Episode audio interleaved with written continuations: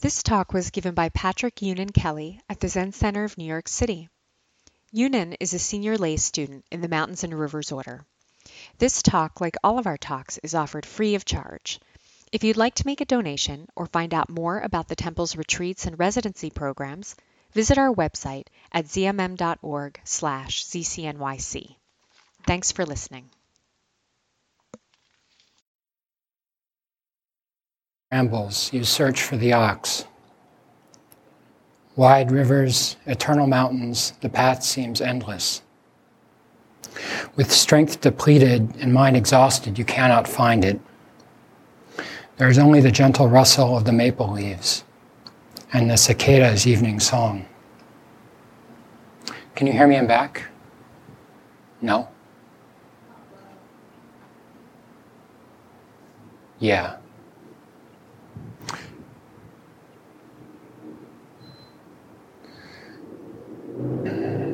Okay, so maybe that's better. Okay, good. So, uh, good morning. Uh, my name is Yunen. Um, I am a uh, I'm a senior lay student here in the Mountains and Rivers Order, and I've also been lately working as the office manager. So I've I've been around a lot. Um, so if you contact the office, I may be the one that you're communicating with.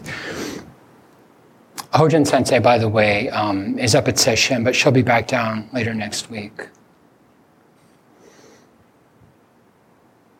So this is uh, stage one of the ox herding pictures. Uh, some of you were here last week. I, I spoke about stage four um, because that seemed, in my experience, it was a lot of uh, working through this pandemic was sort of that that that sort of up and down uh, sense of struggling with this reality. But now I'm going back to the first one. Um, I mentioned before that these aren't necessarily, necessarily linear. Um, but uh,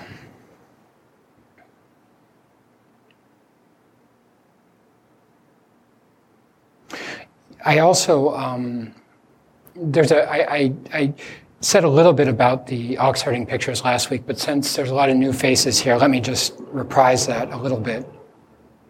So these ox herding pictures, in a sense, it's a uh, they're a map of the the stages of spiritual practice. So when we take up a, a spiritual practice like the Zen tradition, these these ox herding pictures are a sort of uh, illustration or a map of of what. Um, corresponds to the experience of, of many people, perhaps. Um, they actually originate in China from maybe the 10th or 11th century. Uh, there's actually a, a, series of them hanging up on the wall back there if you want to take a look. Uh, there are different versions. There are versions with eight pictures, with 10, with 12. The one we use has 10. Um, and each picture also has a, uh, a poem that corresponds to that stage. So and, and they, they sort of very briefly tell the story of a, a, person, a seeker, who sets out to find this ox, which you can, you know, very sort of, uh, I guess, schematically think of as whatever it is that you're looking for. You know, Buddha nature, uh, the self, enlightenment, the nature of reality. And so the pictures tell the story of that search.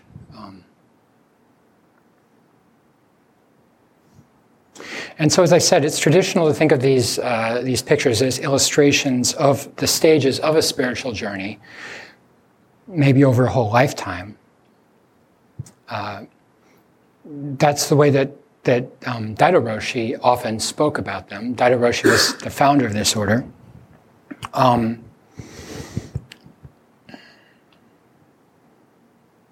but you could also think of them, I was just sitting with this, and I, I think you could also think of them as, as, in a sense, every moment of practice.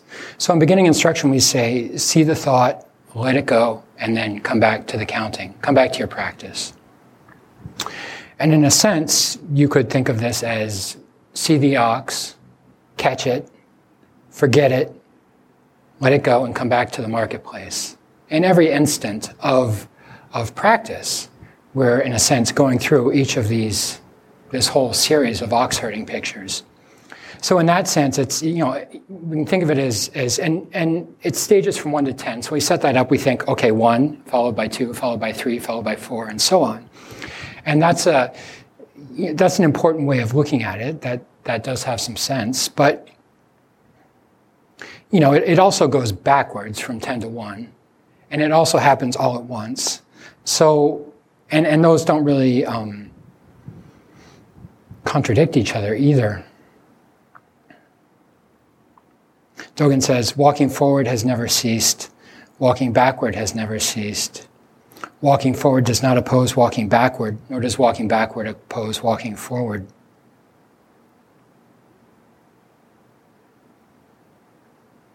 So this first picture is really uh, traditionally think of it as, as the beginning of the path, of the spiritual path.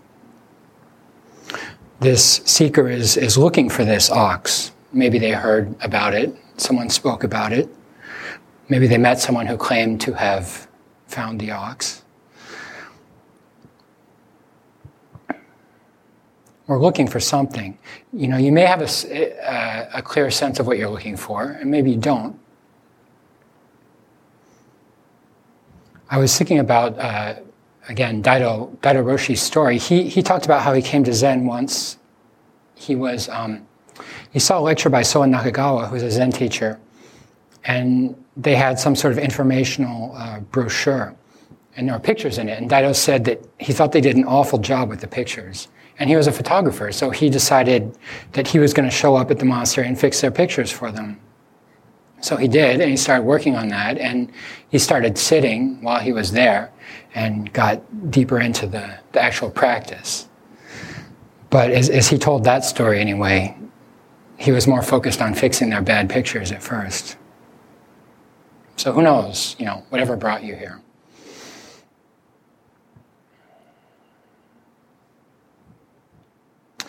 So, and Daido has a commentary on this picture. He says, the first stage of the training has to do with the search, with the emergence of questions and entering onto the path. There are all kinds of searches, all kinds of questions. Sometimes the search is for psychological well being, sometimes for physical well being, sometimes for spiritual well being. I think for me, it's, it's a good practice to keep asking myself, what am I looking for? What is my question? And to keep asking. And it's not so much a, uh, something that you can encapsulate in, in a phrase or, or some words. You know, it may be. It may be, but, but not necessarily. I think much more it's something that you embody, something that you live. What is the question that you're living out of? And I think, I think in some sense we all are living out of some sort of question. What is that question?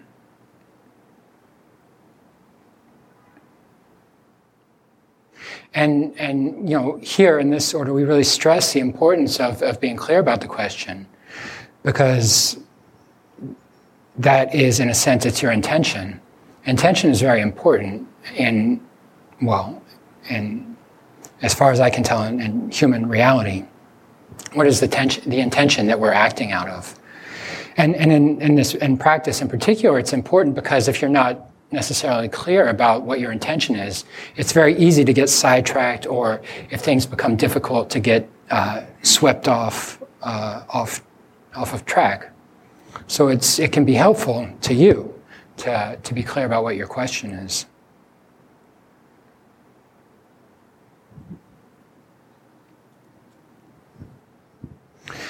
So this is the first stage, the search for the ox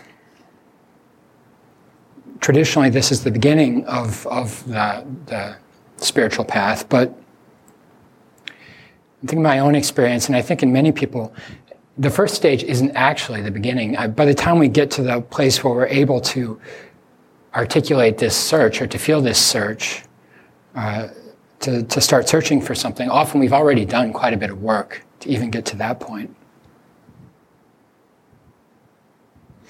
Daido used to tell a story, and, and I believe Shugen, you may have heard this story. Shugen told it as well. Uh, a number of years ago, there was a, um, a Japanese priest, a Zen priest, who was visiting the temple, um, the monastery, uh, with his son.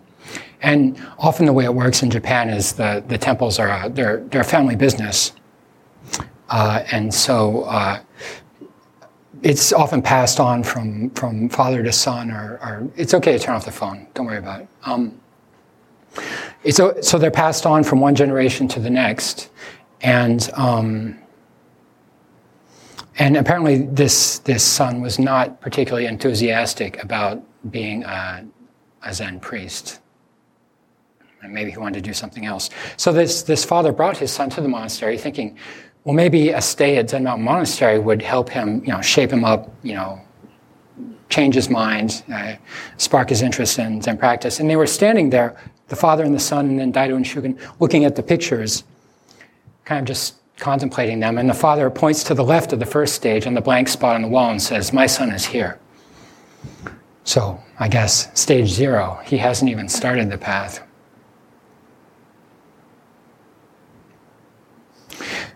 But as I, you know, I've, I've come over the years to really have um, more appreciation for stage zero. Um, I think it's really important. You know, it's not, it's not one of the ones on the, on the wall there, but and I think of this as, you know, before you raise the Bodhi mind, before it occurs to you that there may be a, a different way to live your life, um, what's, what's happening then? Something is, is happening. I mean, from one point of view, um, it's perhaps a, an unfortunate or lamentable state to be completely in the realm of samsara, I guess, what we would call it. But you could also look at it maybe differently and think that this is a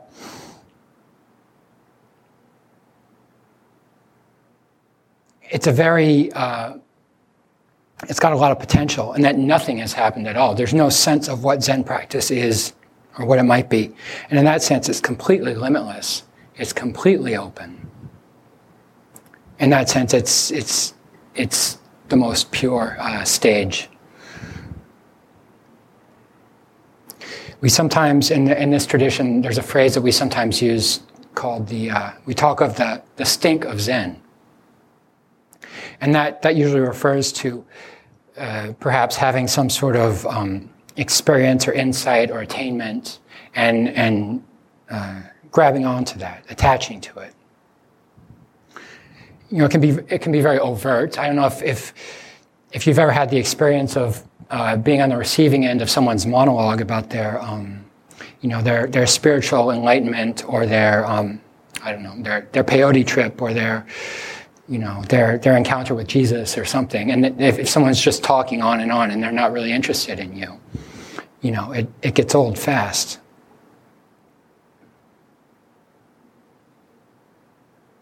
And it can, it can be more subtle. You know, we attach to, uh, you know, becoming a student, you know, having a rakusu, being ordained, passing mu, whatever it is. I don't, I don't think there's anything, it's not bad. It's just, it's natural that we do. Um, it's good to appreciate these. These are attainments. They're, they're important. They're, they're good in themselves. But the problem is when we, we stick to them and become attached to them. You know, as one of the, uh, for me, one of the, the real gifts of, of lay practice, of practicing in the, the secular world, is that it's a lot harder to maintain this stink of Zen. You know, you have to deal with people who don't know the first thing about Zen and aren't particularly interested in it. And so it's hard to maintain this uh, aura of, of um, uh, preciousness. People sometimes talk about going into the wilderness as being a, a very strict and unforgiving but powerful teacher. And I, I, I, feel lay practice is, is similar in a way. You know, monastic practice is very powerful because you have a community of, of um, people with a, a similar intention and dedication to waking up and this structure that really supports you when your mind strays. But it's easier to get caught up, in my experience, there in the monastery, in this sort of sense of I'm doing something special above and apart from the world.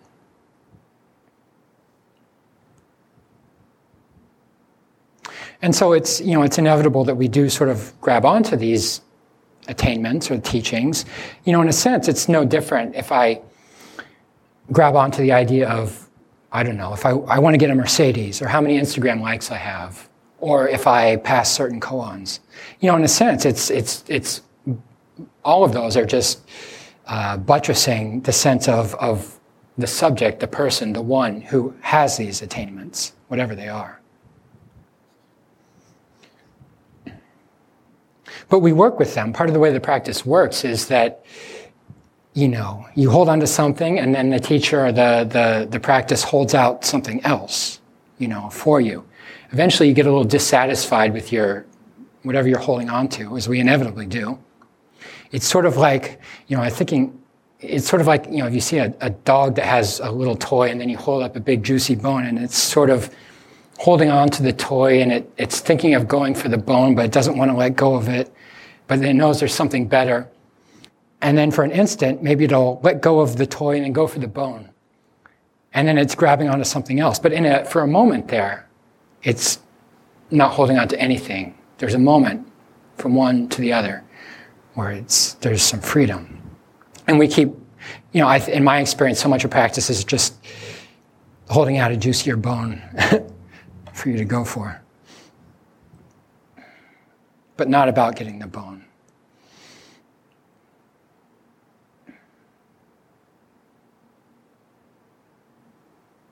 I remember years ago, Daido Roshi was down here to give a retreat about the 10 stages of Zen. And he was going through these slides. He was talking about each one, and he had this whole, like, basically mandala, where each stage had, you know, things that you were working on, sutras that you were studying, koans that you would be working on, ways of working with the teacher, how this was manifesting in your work life, and so on and so forth. Someone asked him a question about a particular stage, so he was flipping back to the slides trying to find the relevant one to answer it. And he, for a moment, he hit on this slide. You know, there's 10 stages, but he hit on this slide where it's like stage A, B, C, D, after stage 10, post enlightenment stages of training.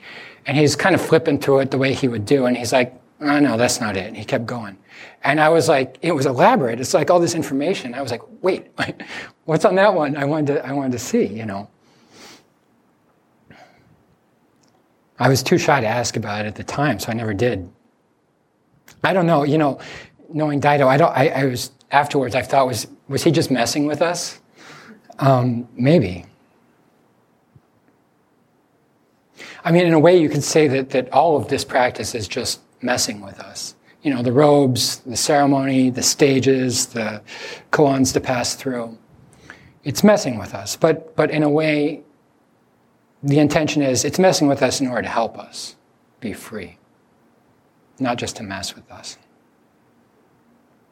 You know, there's a metaphor that the teachings are like soap. You use them to wash off the dirt, and then you wash off the soap.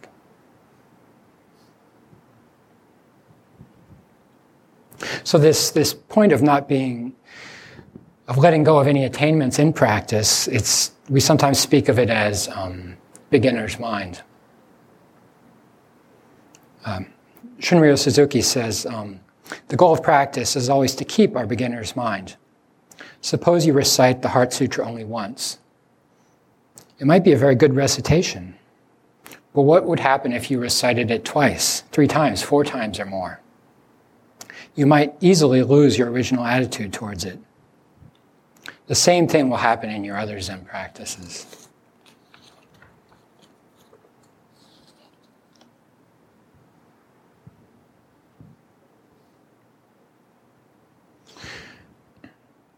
But even so, these, these stages, they're, they're helpful. They're skillful means. I, I, I can speak of stage zero as being completely pure, but, but in a sense, it's kind of dead in, unless this search happens. This was, you know, this was Dogen Zenji. This was the founder of this lineage. This was his question. If we are all enlightened and perfect from the very beginning, why do we need to practice?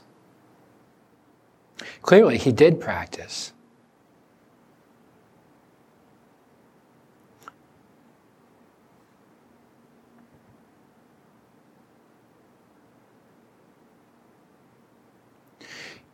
You know, it, it, it does seem necessary um, that we practice, very, that we actually put a lot of effort into this, put ourselves wholly into this search. And it's, it, it's a little bit, um, I don't know what to say, absurd or, or preposterous because all the search is, is you go through this long search in order to end up back where you originally started, really. You know, it's like if you've seen that, the, the Enso, the Zen ink circle, um, on black ink, usually on a white rice paper. You know, it starts, it goes all the way around in a big circle, and comes right back to where it started. Although not quite exactly the same. There's a little, there's a little gap. The ends usually don't join.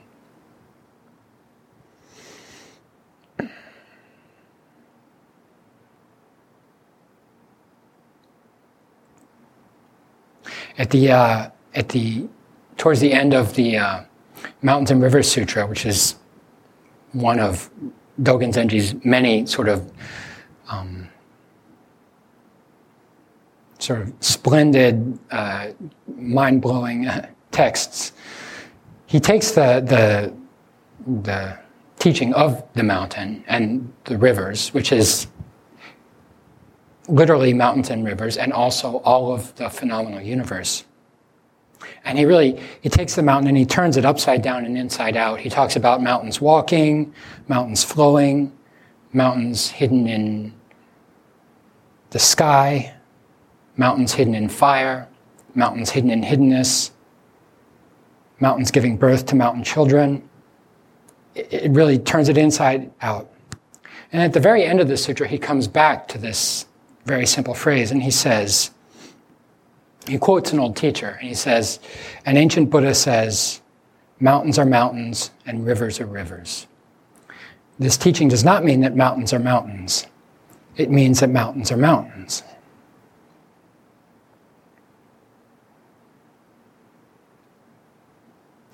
You know, when we, we do beginning instruction, you start counting the breath and you count to 10.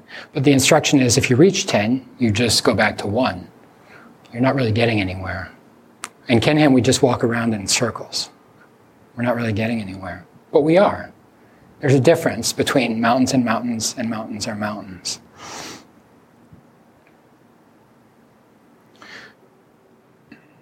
So the, the ox herding poem to the first stage says, with strength depleted and mind exhausted, you cannot find it. You've exhausted yourself searching. There's nothing there. And the, the last line says, There's only the gentle rustle of maple leaves and the cicada's evening song. You know, I, I feel like in this last line, the whole, all the stages are in that, that last line, those maple leaves rustling, that cicada's song. You know, it's, it's the whole enchilada in that, that line. It's already there. You know, sometimes we see it, sometimes we don't. Uh, and practice is a, a, lot of practice is just um, cultivating the faith that it's there when we don't see it and continuing persevering. The gentle rustle of maple leaves in the cicada's evening song. You could say, the rumble of the subway and the hubbub of rush hour traffic.